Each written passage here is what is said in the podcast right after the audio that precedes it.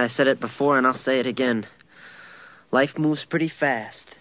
You don't stop and look around once in a while, you could miss it.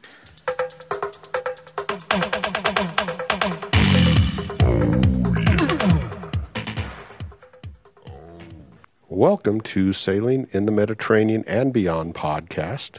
I'm your host. My name is Franz. Yesterday, I released uh, episode number 131 with Lewis Martins, and it went out, and apparently there was a problem with the upload, and it kept repeating a portion of the recording over and over and over again and never got into the full recording. So uh, today, and it's Monday, I'm going to re release it and make sure it uh, goes out correctly. Jack Andrews wrote me a note saying, "Hey Franz, there's something wrong with it."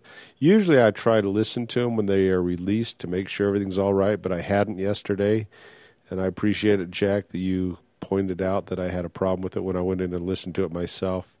Yeah, it uh, it keep it keeps repeating over and over again. So anyway, also this weekend I put together a project that I'm going to share with you when I get it uploaded. But I looked at that new torch put out by Weems and Plath, which which basically I got I got I actually got one of them for Christmas, and it basically is a hand torch, so it replaces the requirement of flares on board, and it's simply a white LED light in a waterproof container that turns on and flashes SOS SOS SOS, and apparently that's uh, that's sufficient for the Coast Guard requirements for a, a, a nighttime and a daytime signaling device, interestingly enough. Well, I thought this is pretty simple, and I put together a 1 watt LED with a battery pack and an LED driver, a constant amperage dri- driver, where they call them constant current driver, 350 milliamp driver to drive the LED, with an Arduino Nano and uh, in about a few lines of Arduino code, and I created basically the same thing. And my total costs are about seven dollars into all the parts. Now I haven't figured out what I'm going to do to what I, what I'm going to carry this in, whether it's a container um, that I make out of some PVC pipe or something. So I've still got to figure out the waterproof container that this is going to go in. But the actual electronics was really next to nothing. And I'm going to put together a YouTube video on showing the project in action at the breadboard stage and some photographs of the circuit and the parts list. And if you want to take on the project yourself, you can do that. I, I like Arduinos, they're sort of fun to play with. Every now and then I get on a kick and I want to learn some more, but this was a project that I thought would be really, really easy to make. Now, one thing I did do that Weems and Plath didn't do. I'm making mine so that it's intended to turn on automatically if it's triggered. And basically, I want this to be a man overboard light. And uh, and as soon as it goes in the water, it will turn upright. So I don't have a switch on the unit. The switch is a mercury switch inside the unit, so it's all self-contained. And once it goes upright, it it uh, makes the connection in the circuit, which turns on the Arduino and turns on the light. So there's no switch involved except for this mercury tilt switch that I've put in. That was my idea because I did not want to have a switch because switches go bad. Switches go bad. Anyway, I will try to put a page at the website with the project. I think I'll title it SOS Arduino Light Project or something like that. I'm not sure when I'll get it up, but I will get it up at some point in time. Oh, and I did get a letter from a listener, a long letter actually from a listener. I'm going to share it with you. And it's from Benjamin. Benjamin wrote, Hi, Franz. I just discovered your podcast a couple of weeks ago, and I have now listened to 12 plus episodes on my computer and in my car via iPhone. Thanks for the terrific podcast. I will undoubtedly work my way through all of your material. Tonight I was especially happy to find your YouTube channel where I watched Sailing in the Med episode 123, Jack Andrews part 3. I love following along as you look at images and scroll through maps, etc. You often say that you enjoy the medium of audio recordings, interestingly enough. My love of sailing began with my discovery of videos about sailing and cruising on YouTube about four years ago. I've loved traveling for years, and, and the sailing videos illustrate how sailing could be an ideal way to discover countless exotic destinations and cultures. Since watching that first Delos video, I've been consumed with all things sailing. But I have a young family and a mortgage and a nine to five, so I will not be sailing around the world anytime soon. At first, I just dreamed about sailing and did not know how I could become involved. Since then, I joined a community sailing group at a local lake, learned to fly Flying Scot sailboats, bought a small weekend sailboat, a Catalina 22, and joined the Lake Norman Yacht Club near my home in Charlotte, North Carolina. In the future, I hope to spend a week each year chartering a sailboat with friends and or family. Who knows where this will all lead. In the meantime, I want to say thank you for sharing your knowledge and experiences about sailing in the Med. Thank you for the work that you put into your interviews and your podcast. And thank you for sharing a little bit about yourself with us. Speaking of YouTube, I've been learning to make videos using my GoPro and MacBook. Here's a two minute sample that will give you a sense of what I make and who I am. Sadly, not a sailing video. No pressure to watch. And he sent me a YouTube link to a family vacation they took in Costa Rica. Ben, I did watch that. I thought that was pretty good. interesting. Did a great job. Don't get me wrong. I like I, I watch YouTube videos all the time, especially when I'm trying to learn something. I had to change the brakes on my uh, ATV the other day. I bought a new ATV for the uh, for the ranch, and the rear brakes were bad. So I went onto YouTube and searched out how to do it, and damn, it was easy. Once I saw how somebody else did it, it was really easy to change the brakes. So I watch YouTube videos all the time. The only thing about YouTube videos for me is I can only spend so much time staring at a computer screen or a TV screen. I need to get out and take a walk. And when I take a walk, I can listen to audio. So that's why I like audio. I'm not dependent on watching a screen. But don't get me wrong, I watch plenty of YouTube videos, and that's how I learned to program an Arduino. Was the Arduino tutorial videos that I found on YouTube. All right, one last comment. I want to thank a new Patreon. Ben, thank you so much for becoming my first $10 a month Patreon. Uh, we had a little problem getting that special bonus podcast to you, but you uh, you didn't really worry about it, and you sent me a link to your website, which I thought was really interesting. And I was particularly interested to see one of the things that your your girlfriend or wife, I'm not sure what it is, uh, but she was a proud owner of a Sailrite LSZ one premium. so I'd be interested to find out what projects you've done with with uh, that machine, that Sailrite machine. I own one of those as well. But but Brad, thank you so much. You're my first ten dollar a month Patreon, and I really appreciate it. All right, with that out of the way, let's get on to my previous introduction and hope this one loads up okay. Well, welcome back. This week we're going to have another episode with Lewis Martins, where we're going to be talking about painting and fairing out and repairing fiberglass. This one, we're mostly talking about fairing out the repairs you've made and painting and the processes involved. Before we get to that, let me thank my sponsor for this podcast, Sailrite. This show is sponsored in part by Sailrite. Since 1969, Sailrite has been equipping self sufficient sailors with tools, supplies, and knowledge they need to sew for their boats. This second generation family business is also the maker of the Sailrite UltraFeed sewing machine. The UltraFeed is a portable, heavy duty sewing machine that was designed to handle all your maritime sewing projects from sails to covers.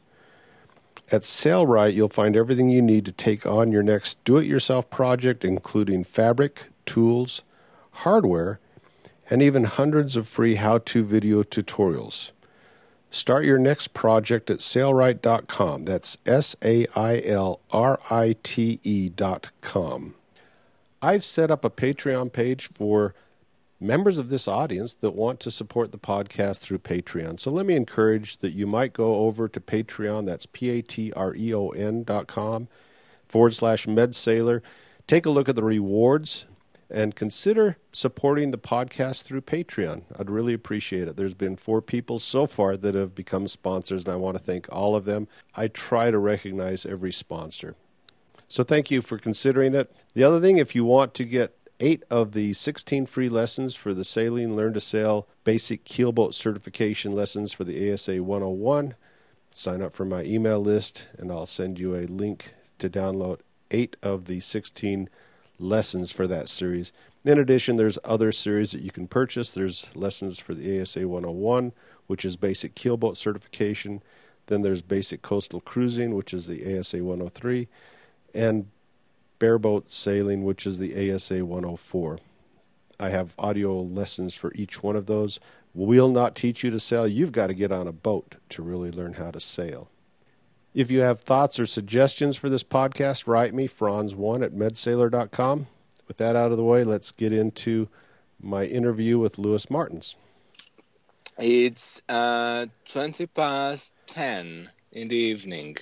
All right. All right. Now, is it, I know when I sailed in, in Spain and Italy, they really stayed out late at night there. Yeah, I mean, dinner really didn't even start till 9 or 10 at night, and people stayed out till late hours. Is that the same way in Portugal?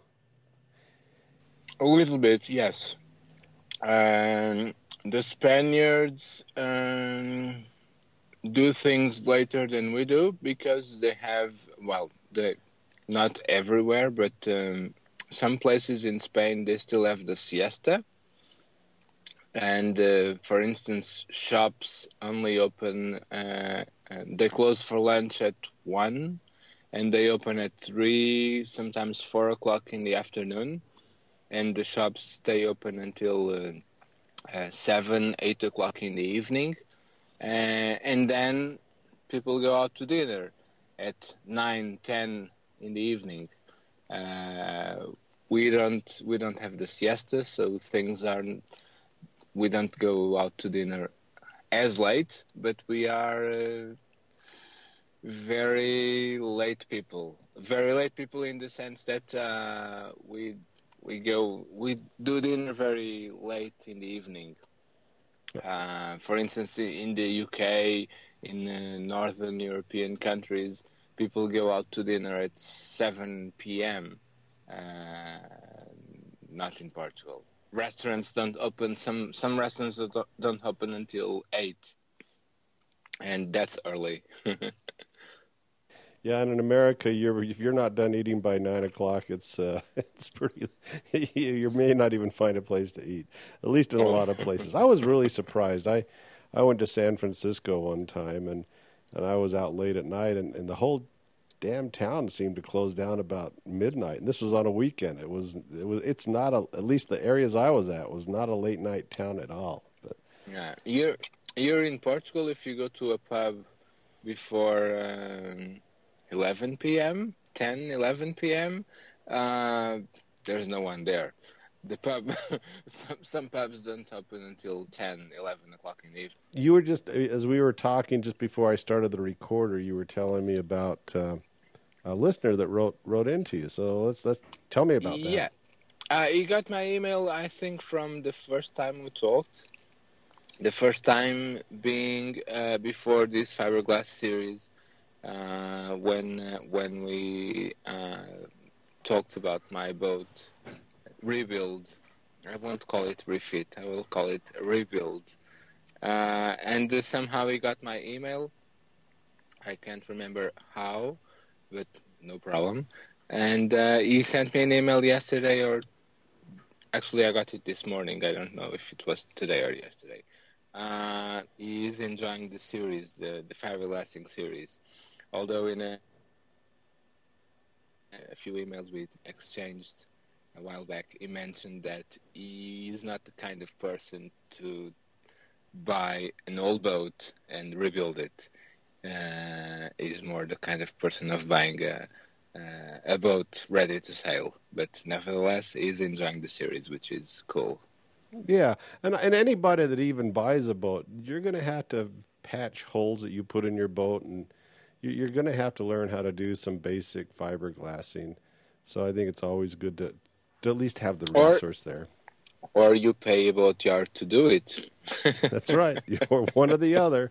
Either pay one or the other.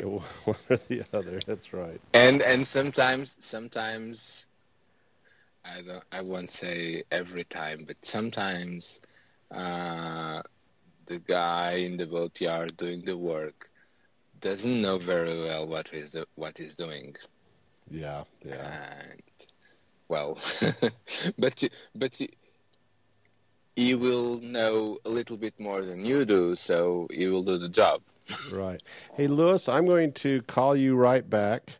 I'm getting a little bit of buzzing on the on the audio on your end, so I'm going to c- hang up and call you right back. Okay. Okay, okay. Lewis, the last time we talked, we decided this might be our last episode, and I think we were going to be talking about finishing fiberglass, and we might go into a little bit of vacuum bagging techniques as well. Yeah, well, I don't, I don't know if we, if we can cover all that today, but uh, let's try. let's try. But before we- before we, we start talking about uh, finishing, last time we talked about um, epoxy over polyester and vice versa. Right. Remember that? Yep. And I, I and I said that epoxy over polyester, okay, no problem. Uh, polyester over epoxy, controversial. Right. Okay, so I did some research, uh, and uh, th- th- th- this is one thing I, I like about doing uh, presentations and podcasts and interviews and stuff. It forces you to learn stuff, to do some research, and uh, I did some research and I found some interesting information, and uh, basically. You can't, uh, of course, you can't put polyester resin over epoxy resin or vice versa. If okay, so polyester over epoxy and vice versa, vice versa. Uh, you can you can do either way, but one thing one thing you, you, you need to make sure that if you are changing resin systems, the resin that you applied must be fully cured. Otherwise, you will make a mess. You can't put polyester resin over uncured epoxy resin and vice versa because uh, the, the the molecules will start to combine with each other and uh, well you don't know what you will get basically but if it's fully cured you can use polyester over epoxy and epoxy over polyester. Uh, however, polyester over epoxy is controversial, like we mentioned in the last episode. Okay. I did some research, and uh, the the thing is, the chemistry in epoxy resins, and here we are talking about uh, the chemistry and the molecules and whatever. If the the epoxy resin is not 100% fully cured and you put polyester resin on top of it, the polyester resin will not cure because the the, the molecules or components in the epoxy resin will actually prevent the polyester resin to cure. They will interfere with each other. And there is one thing: uh, if you if you mix poly uh, epoxy resin uh, not very accurately, uh, for instance, if you put more hardener than resin, when the molecules start to com- combine and the curing action takes place, in the end, if you put more uh, hardener in it, you will have hardener molecules uh, that didn't combine and didn't react, so they are still there in their free form. And when you put polyester resin on top of it, these free molecules uh, will uh, interfere with the polyester resin, and the polyester resin will never cure. Uh, it's the am- amines or amines. I don't know how to pronounce it correctly. Uh, the amines in the in the epoxy resin that prevent the polyester resin to cure. So you you can change resin systems. You just need to be very careful uh, to prevent uh, any potential problems. Okay. Okay. And another way to prevent this is to completely, after the epoxy resin cures, you wash it with water and uh, maybe some mild soap uh, to get rid of any amines that are still floating around because the amines are um, water soluble. And then you give it some light sanding, and then you can put the polyester uh, on top of it, and no problem, it will cure. Uh, but like we mentioned uh, several times before, polyester resin has less bonding power than uh, epoxy resin. So you you may not want to go that route. The only reason for that is when you want to put gel coat on top of an epoxy resin repair because gel coat is polyester based. Okay? Mm-hmm. Okay. So, with that out of the way, let's talk about finishing. Okay. Now, one of the things that you said you wanted to talk about uh, in finishing were the fillers and modifiers. And I just, and I just typed into my computer uh, fiberglass fillers and came up with a company called Fiberglass Supply. And there's a lot of different fillers. So why don't you educate us on those? Lots of them. I have seven different fillers in my boat right now. okay. Okay, so let's start talking about fillers. You did our, your um, repair, your fiberglass repair, uh, and you are left with uh, either a wavy pattern uh, uh, of the um, uh, woven roving uh, fiberglass that you used, or a very uh, tiny, tiny uh, pattern of um, of the peel ply that you used. You you either applied peel ply or you didn't. Either way, you will have a, a very wavy pattern uh, on the surface that you are um, going to finish, Mhm. and you need to to get this surface flat. Uh, you may think, uh, like a friend of mine did, that well, I will put some more layers of uh, fiberglass, I will sand it flat, uh, and it will be ready to finish, ready to paint. Wrong, wrong, because you will have uh, lots of pinholes because it, you can't you can't get uh, uh, unless you do vacuum bagging, and even then, uh, and if you do vacuum bagging, you will have uh, the pattern of the peel ply. Uh, you will have uh, tiny, tiny uh, air pockets uh, between the the layers of uh, fiberglass and between the the bundles of fiberglass. So it won't be a smooth and flat surface. Uh, it will always have imperfections. So you will ha- you will have to handle these imperfections, and to handle these imperfections, you will y- use some kind of filler. Well, to- and, to- and the other thing I can think about, if you put additional layers of fiberglass and resin on top of a of a fix, when you start Yeah. sanding down, you're just going to have a bunch of fibers poking through. That's going to be impossible to uh, to to, Well- to smooth out. hopefully, hopefully, you did uh, wet out those fibers really well. Uh, so, so you you won't ha- you won't uh, actually feel the fibers. They'll, they'll Uh, actually the- sand off flush. Then is what you're saying. Yes, yes. Uh, but uh, still, um, there will be little pinholes and things that you will have to address. So don't bother applying more layers.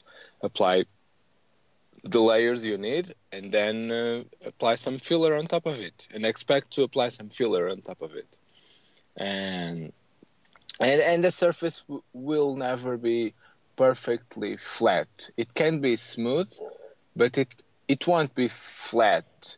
Uh, it will be slightly wavy, and uh, you, you you want to have the the surfaces on your boat flat, even though they can be curved, like in the top sides of the hull, uh, but they are flat. Okay, so uh, you will have to use fillers.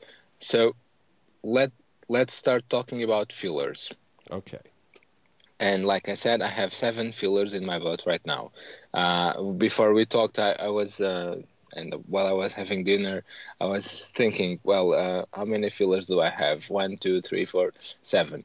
So the first one, it's an epoxy filler, uh, and it's a very coarse epoxy filler. It almost feels and uh, works like concrete uh, like concrete mixed with sand.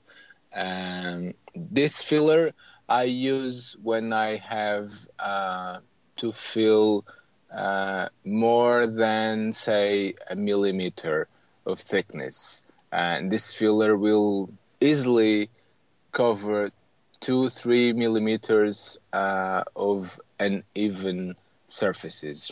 And it's an epoxy filler, so it can be used below the waterline. Okay, below the waterline, epoxy only. Above the waterline, uh, epoxy or polyester. Pick, your, pick your choice. Okay, so I'm looking at uh, uh, fillers here. Yeah. And and the, the epoxy one- fillers is okay. Which one are you looking at then? This one, the very coarse filler, Mm-hmm. it's um, made by International, uh, and it's called Interguard 821. It's uh, one filler that I like very much when I really need to to fill uh, a good thickness. Like for instance, some people some people have osmosis problems in their boat uh, below the waterline, and they they go with the angle grinder and they grind and then they fill with uh, some uh, fiberglass, and in the end the the the hull is very wavy. The, and then uh, what what will you do? Uh, you can either start using a fine filler and you will be there working forever, or you can get um, this very thick and very um, coarse filler and spread it, and it will it will uh, it will work. It's what I see. It's what I use for um, for this kind of job, and it's what I see people uh, using the boatyard employees using in the boats they fix. Uh, in some in one occasion, I saw them using this to completely cover the hull of a boat, and then they faired it. All right, I, I pulled up the data sheet on the InterGuard H21. And like Yeah. you say, it's a it's InterGuard. Uh, no, is it? Oh, is it H21 or 251? Eight two one. All right, so this is the wrong one. So forget that. I'll pull that one up here. Okay. Okay, there are a few more. There are several fillers. Okay. Now I was looking at the epoxy fillers. Do these have the equivalent? Uh, not excuse me. I was looking at the West System fillers. Is there an equivalent in the West Sister West System fillers for the international fillers? Uh, more or less, I will get to there to that when I talk about uh, number six and number seven fillers I have in my boat. Okay. okay, this is the number one filler. The number one is the H two one. Eight two one. Yeah, inter- international. Hold it. Let me, let, let me, eight, eight is in the number eight, or H is in the letter H. number eight. Ah, okay. There we go. That's why I couldn't find it. All right. Yeah, and it's gray, so it really looks like concrete. Okay.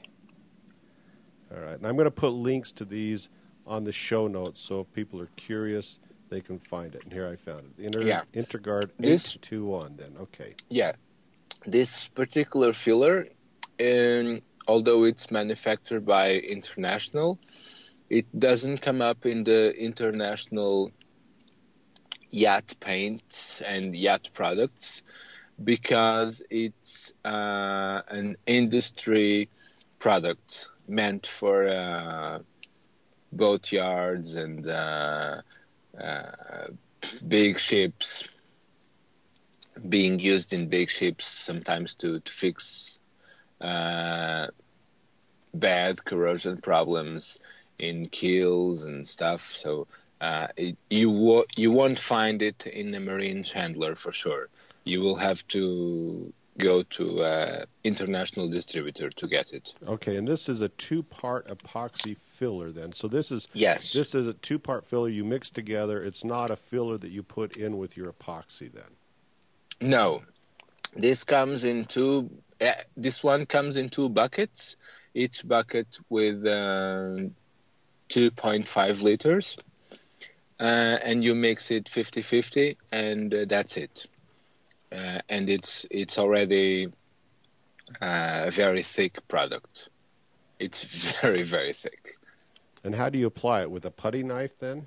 Yes, with a putty knife. Yes, sometimes with a very with a uh, 24 inch putty knife, 24 inch wide putty knife, and you apply it in the in the hull, uh, and it works really really well. I really like that that one. Now, what did you use this mostly for in your boat then? Uh, well, for repairs below the waterline, uh, sometimes above the waterline. Every time I felt that I had an uneven surface uh, of more than one millimeter Okay. because because uh, this this one is very thick, uh, so you when you apply it, it, it will be very difficult to apply less than one millimeter thick. Uh, so this is very good for that uh, the these kind of situations. And how easy is it to sand once it's on? Uh, not very easy, but not very difficult. Uh, not the, the worst I've I've tried to sand. Okay. Uh, but you, you, you need to make sure it's fully cured, otherwise uh, it will clog your sandpaper. And fully cured, I mean, sometimes takes more than a couple of days. Okay. All right. So this is for those big, big below the water Big line. imperfections. Okay. Yeah. And, and primary below the water line primarily, or either above and below the pri- the water line. Yes. Yes. Okay. Yes. So acceptable for below the water line fillers then. Okay. Good. All right. Let's Yes. move on to the next one then. Okay. Second filler is also made by International, and it's called Watertite. Uh, and this one is in the uh, yacht um, product range. This one is a very fine filler.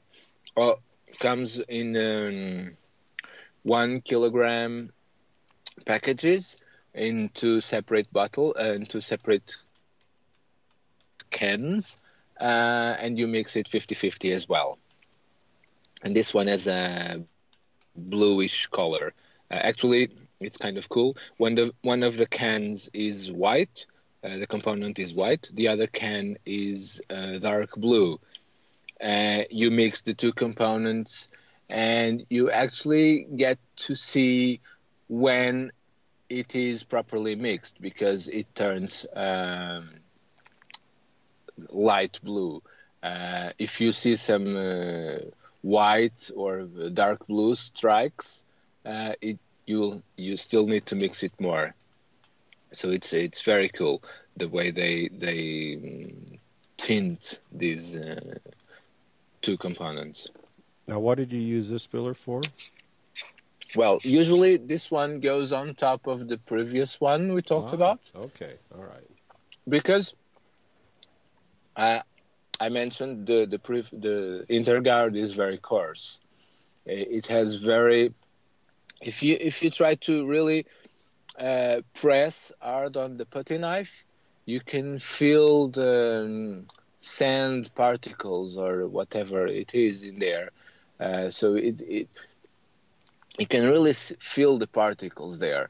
Uh, and because of that, when you sand it, it will leave some uh, large pores in it, and sometimes, well, fairing is a is a process. It's not something you do once and that's it. Fairing is something that you do once, twice, three times, maybe four, until the surface is flat. Because you you spread some filler with a putty knife, uh, and even if you are very good at it, uh, when it cures and it shrinks a little bit, the surface will not be absolutely flat.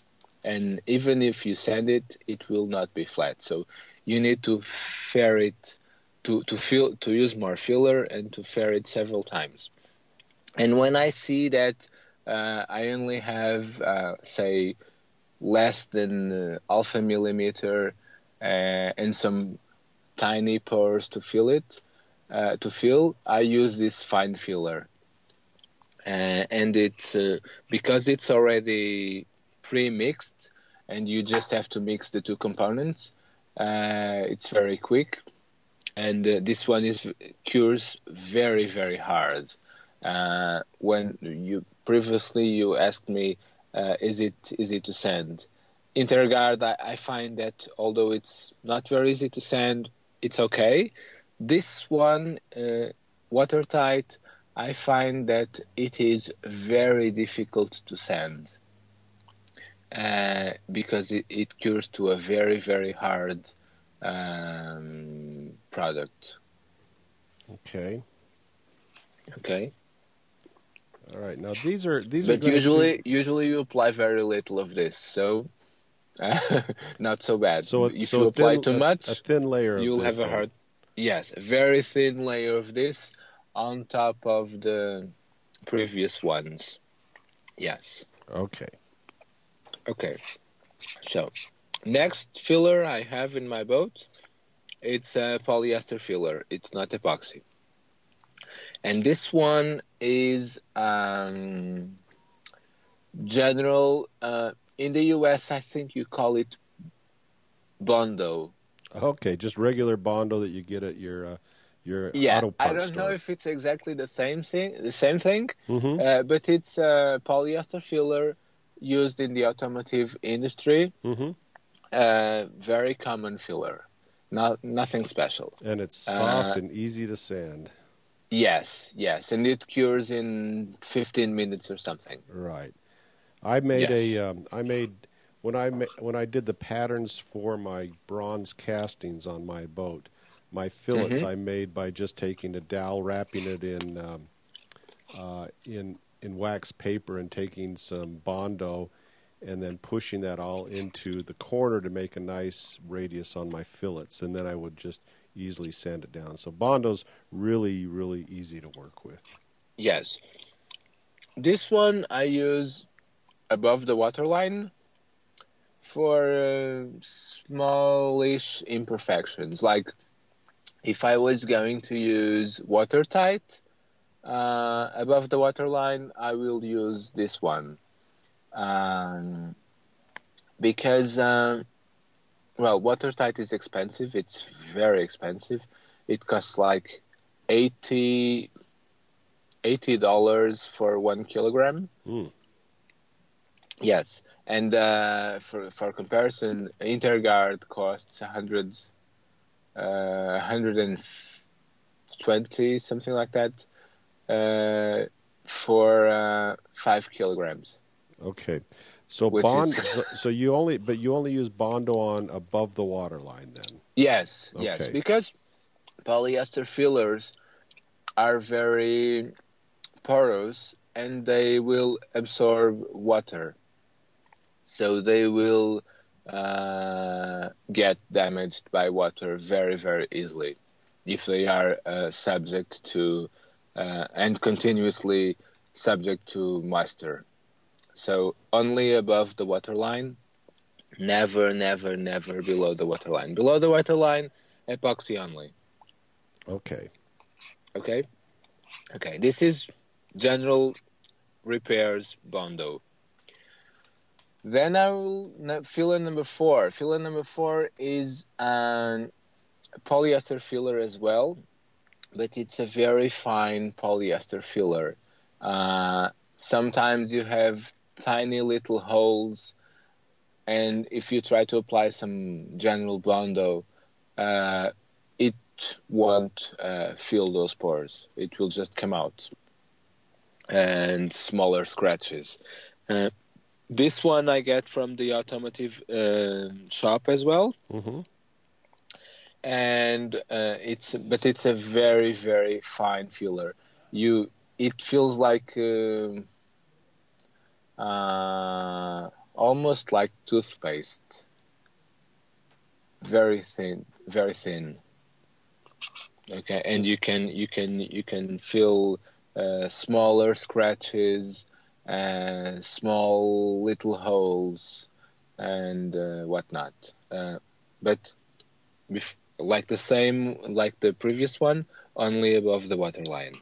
Okay. Now, what's the name of this? Did you get it, or do you just f- look for a fine Well, filler this at a one- body shop? This one, it's a German brand uh, of uh, automotive uh, refinishing products called um, Spies Hecker. It's uh, S P I E S H E C K E R.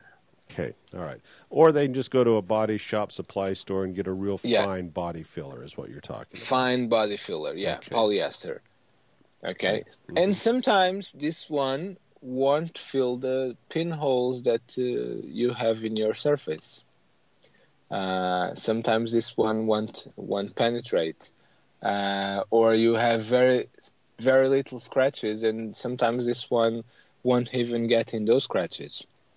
If that happens, uh, I have filler number five, which is um, an acrylic filler, and it's a single component uh, product. Uh, before we talked about uh, two component products. Uh, this one is a single component product, and it's an acrylic based product. Uh, the one I use, it's made by 3M, and it's uh, green and I can't remember the name. But if you if you if you ask the the guy in the body shop to sell you some uh, 3M uh, acrylic uh, filler, uh, that's green and comes in a tube that really looks like a toothpaste, uh, you will know what you are talking about. Okay. This one is so okay, fine. Actually, I, I pulled it up here. I think it's called uh, 3M acrylic green spot putty. That's it. Okay, all right, there we go. Right? That's it. Mm-hmm. That's that one is so so fine. For example, if you, for example, if you have a 40 grit sandpaper, that's very coarse, and you make some scratches uh, in the surface, you can get this filler inside those scratches, sand it smooth, and you will see airlines of green on your surface. Uh, your scratches were filled. It's unbelievable. It's so fine that it's unbelievable. It really feels like toothpaste.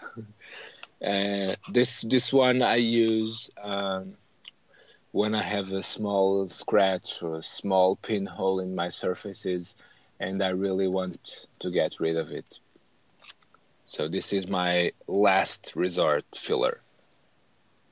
Okay, so this is for the very super fine uh, scratches. Then you're getting down. Yes, last resort. And sometimes you you apply this filler between primer and finish paint. Okay, okay. Because sometimes the sm- tiniest, smallest uh, flaws in the surface will only be visible after you apply primer.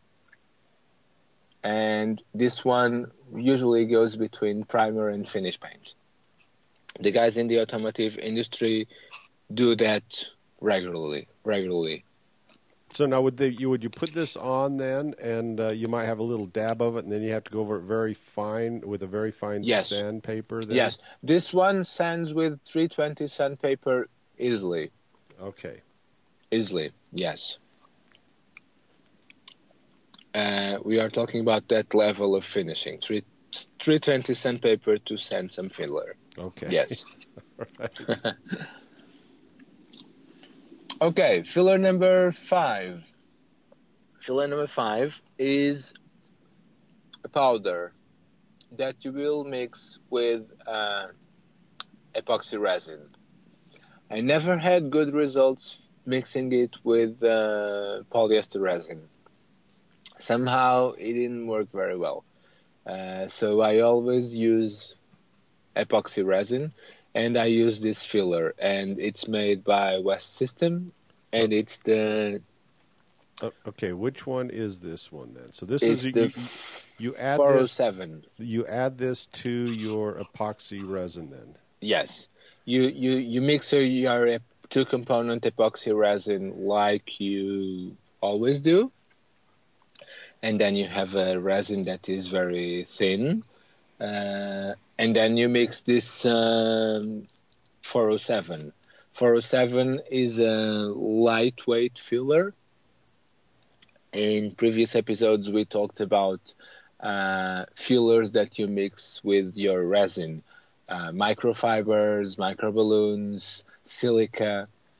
Uh, I, I'm not mentioning the numbers, I'm mentioning the names because you may get it from um, a supplier that is not West System.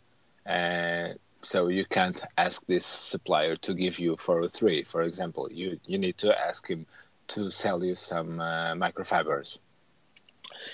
And these microfibers, silica, and uh, whatnot are uh, high density fillers. When you mix it with your epoxy resin, it cures and it's like a rock. Very difficult to sand. Uh, the, the lightweight fillers are easy to sand. That's the main difference. So you mix it to make putty, not to make uh, bonding uh, components.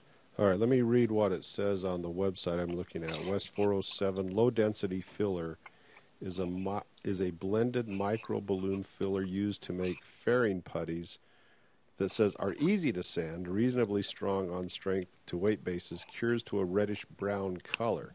So is that the one you're Yeah. thinking of? Okay. Yes, that's the one I'm thinking. That's the one I have. Exactly the one I have. Okay. You may, you may need to ask your supplier. Maybe you you are not in a. Maybe you live in Haiti, and uh, you go to a industrial supply store that sells epoxy resins and whatnot. They won't sell you uh, polyester resin. They won't sell you West System. They will sell you epoxy resin in a water bottle.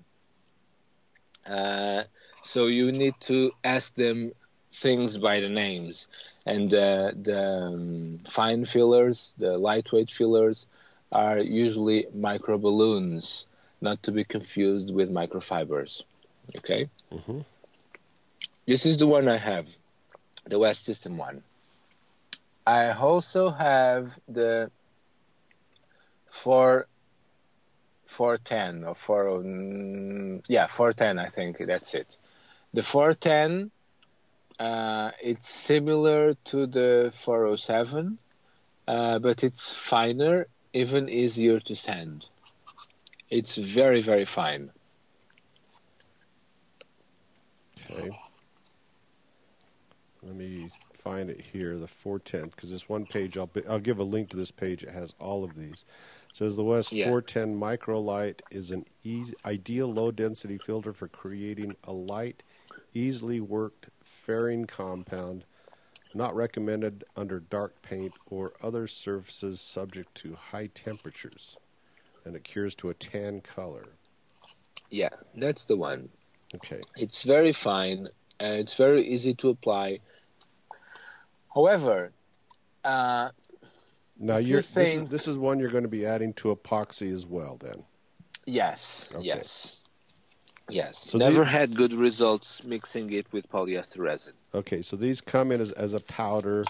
Uh, the 407 and 410 come as powders that you mix in with your epoxy resin. Then Yes. okay, And if you think if you think about it, you will have to mix your epoxy resin, the two components, mix it, mix it, mix it. Then add power, mix it, add more power, powder, mix it, add more powder, mix it until you reach the desired thickness.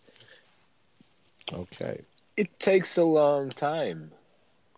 It's much easier to get two components out of two cans and mix it uh, on a cardboard or on a piece of wood uh, or on another spatula, another putty knife. It's much easier, much faster. Uh, the only reason I have these two fillers is because I can control the density. And sometimes I really need to control the density of my filler. For example, if I want to put my filler on a syringe and I need to apply it on a, a corner between two surfaces uh, and then go over with a rounded uh, spatula to make uh, a curve. This is the only reason I use these two fillers. Otherwise, I will not bother mixing fillers uh, to resin uh, to to spread on an on a horizontal or vertical surface. okay, all right. So now we've got our fillers down. We've and we've faired it out. Let's talk about the fairing process then. Yeah, the fairing process is the worst process I know about uh, because you need to to apply the filler, let it dry. If it's an epoxy-based filler, usually it cures overnight. If it's a polyester filler, it will cure in 15 to 25 minutes, ready to sand.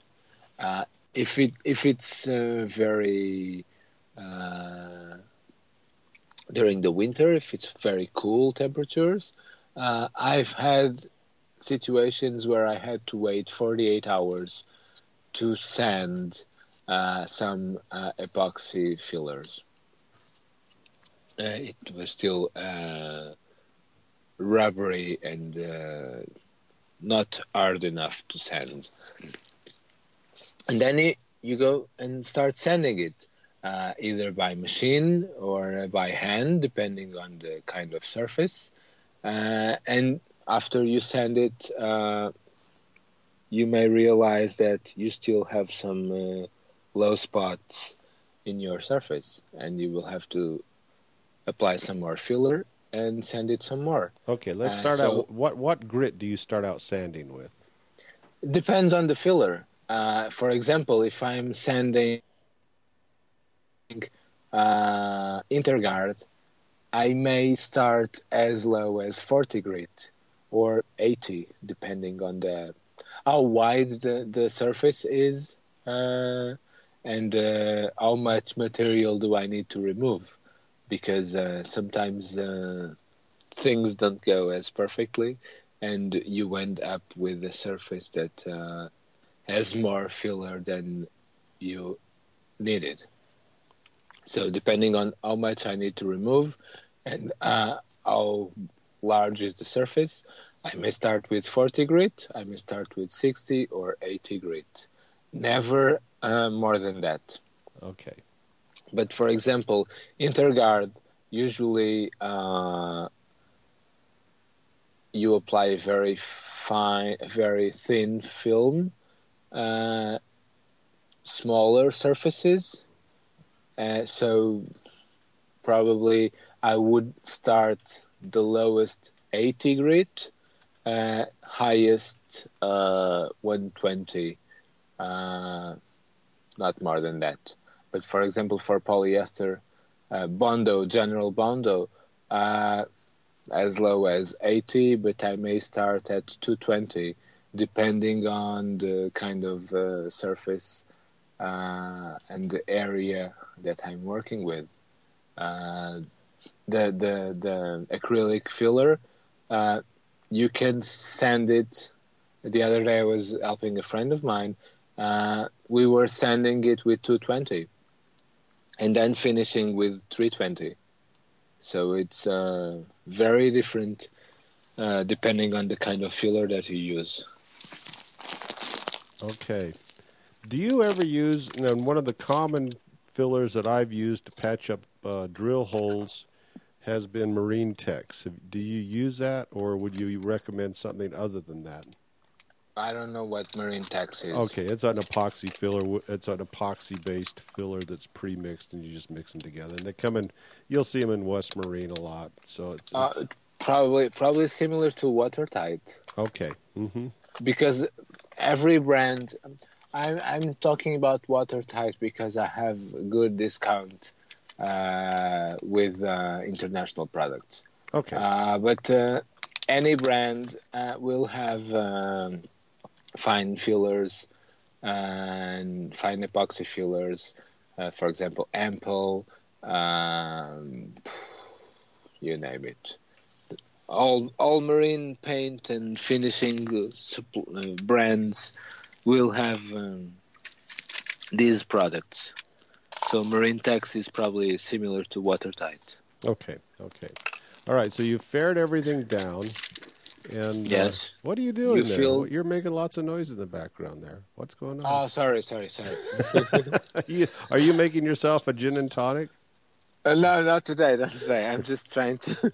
I'm just trying to find my uh, lighter. Yeah, I found it. Okay, all right. So, all right. So you've faired everything down. Let's talk about either the gel coat or the painting process that comes after that. Okay. Uh, if you are going to use gel coat, you probably, unless you have a very uh, uneven surface that you need to use a filler. If you if you are talking about between one and two millimeters, uh, you apply gel coat straight to the fiberglass Okay. and you may have to apply it uh, more than once, like you would be uh, using filler. Uh, but uh, you go straight to gel coat. Uh, you just use um, several fillers and several types of fillers when you are going to use paint, because to use paint, the surface that you are going to paint must be flawless. Otherwise, the paint will show all the flaws. If you are going to use gel coat, uh, well, gel coat is basically like uh, a fine filler. So you can just put as much as you need uh, to make your surface completely flat. Uh, not as much, like you. You're not. You shouldn't apply, say, five millimeters of gel coat because gel coat is very brittle and it may uh, crack over the years and due to the movements of the boat, the torsions and whatnot. Now, is there a, a trick to getting fiberglass to cure? Because it seems to me years ago, I, I not not fiberglass, uh, gel coat to cure. Seems to me years ago uh, when I put some gel coat on a surface and mixed the hardener with it, it would not cure. Ah. That you needed to have some sort of a surfacing agent over the top of that to make Hmm. it cure. Yeah, because there is, uh, at least in Portugal, uh, when I go to buy gel coat, uh, I either ask for gel coat or top coat. Top coat, okay. Yeah. Uh, the difference between the two, I don't know if you use the same terminology, The difference between the two is that gel coat uh, is polyester resin without wax with uh, a white powder that makes it white. Uh, top coat is polyester resin with the same white powder and wax. Okay, so And- it, so it forms a surface of wax on the top of the top coat that, al- Yes, that keeps when- out the when- oxygen that allows it to cure. Then. Yes, yes. Otherwise, for example, if you are if you are uh, doing um, a new if you are building a new boat, and if you have uh, a mold to build the the hull, you start by spreading uh, or spraying gel coat on the mold. You let it cure a little bit, but it stays tacky. It never really fully cures because it doesn't have wax, uh, and the oxygen prevents it from fully curing. Uh, and then you apply, start applying fiberglass and uh, polyester resin and fiberglass and polyester resin on top of that gel coat. You are building it on a mold, so you are building from the outside to the inside. Okay? Mhm. Uh, so in that situation, you use gel coat uh, because when you apply the, the subsequent layers of fiberglass and polyester resin, then the gel coat get doesn't get any more oxygen, so it cures and it hardens. If you are refinishing a boat using gel coat instead of painting it, uh, you may apply two, three, four layers of gel coat and then one layer of top coat. Because you apply one layer of gel coat, it starts to harden, but it never really cures.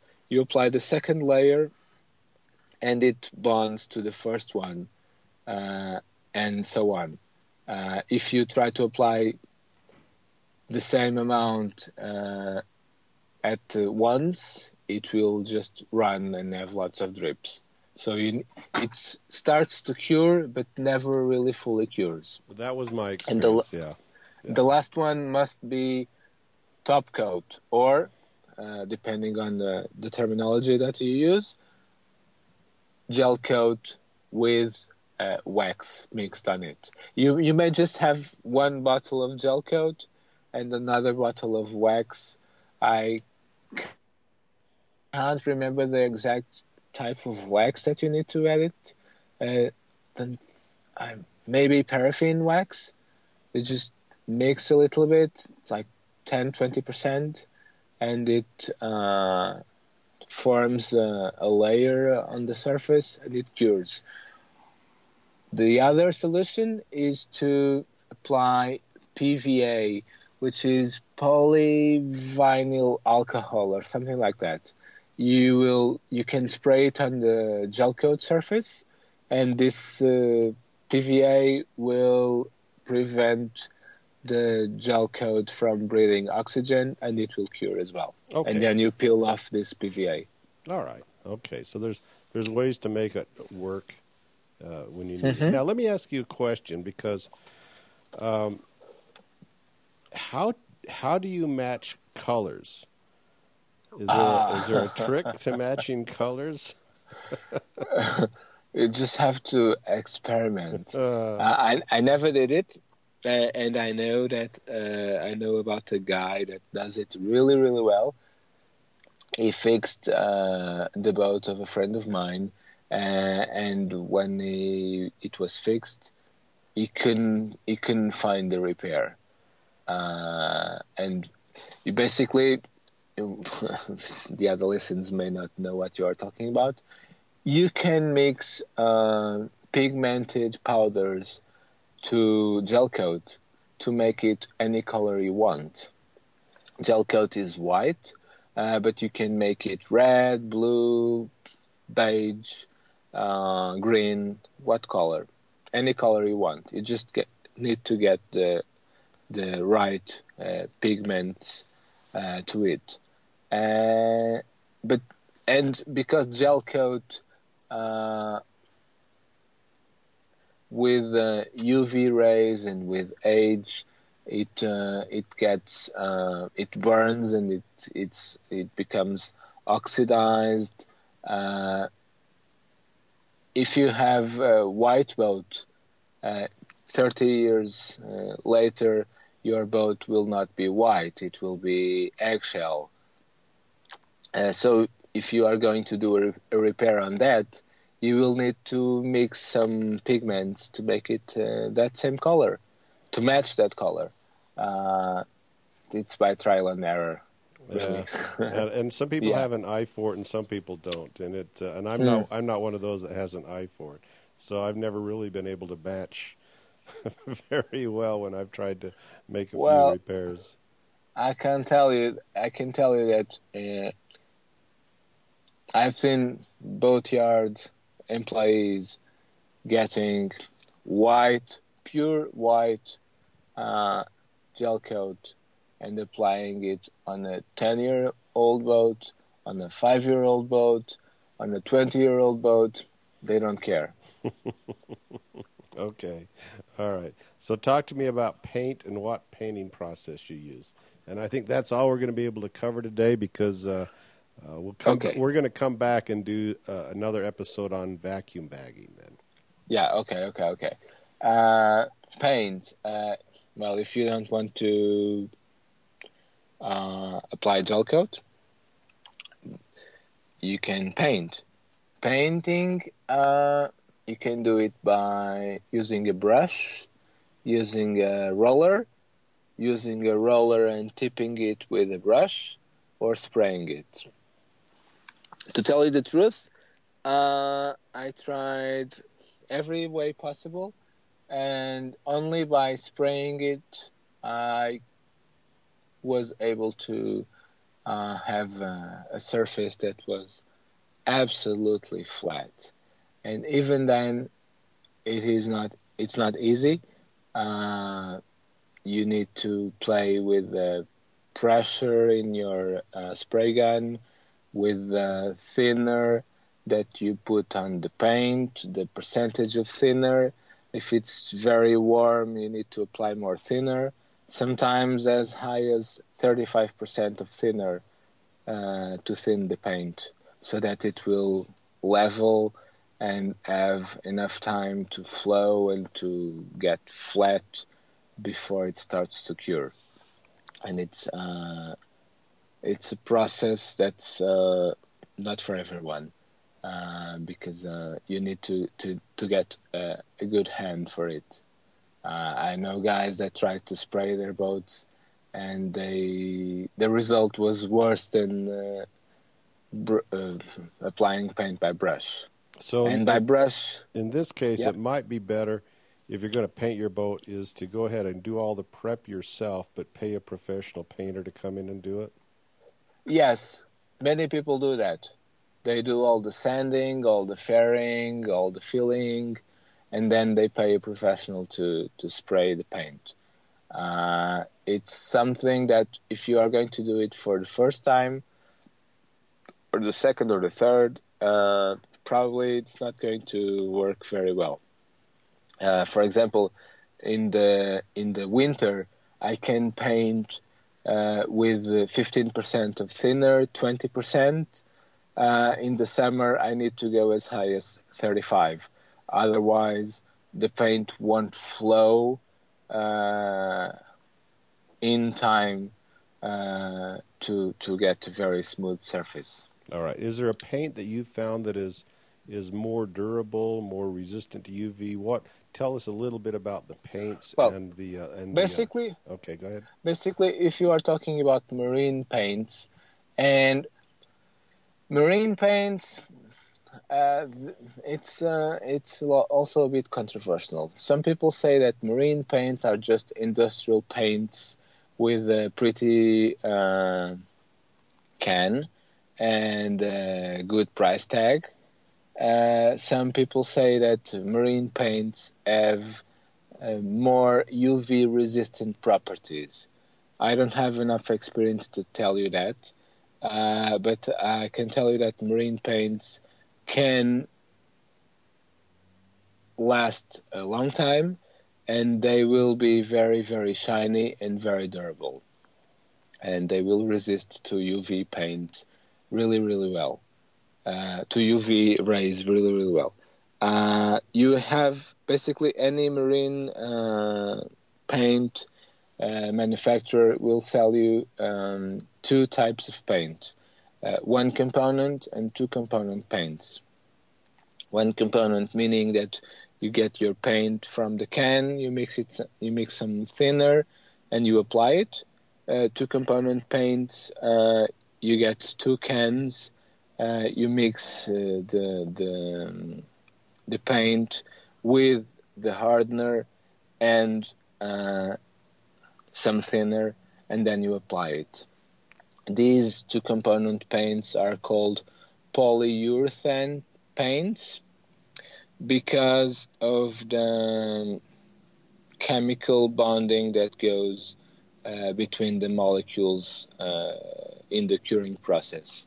And these uh, two component paints are uh, harder because the the the reaction uh, of the catalyst uh, with the with the resin in the paint it forms a harder surface. So it it's more resistant to scratches and more resistant to UV and to salt water and uh, the marine environment. So uh, I read the other day that uh, uh one component paint, this manufacturer uh, claimed that it would last as much as five years, and uh, this same manufacturer for the two component paints, they would uh, say that it would last as much as 10 years. So, uh, and the, the two component paints are more expensive, but uh, it may be worth the, the, the money that you spend. All right. If it lasts twice as long.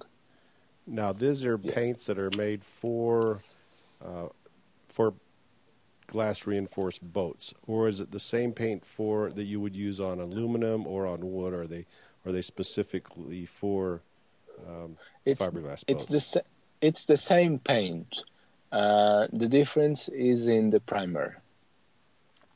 You have primers that are specifically formulated for aluminum boats. Uh, they bond better to aluminum. Uh, some primers are better for steel boats because they have anti-corrosion properties, and uh, some primers are um, uh, are um, used for uh, fiberglass boats. Okay. Right. Okay. They are basically the same. Uh, they just have slightly different properties that make it more adequate for different uh, substrates. Okay, all right.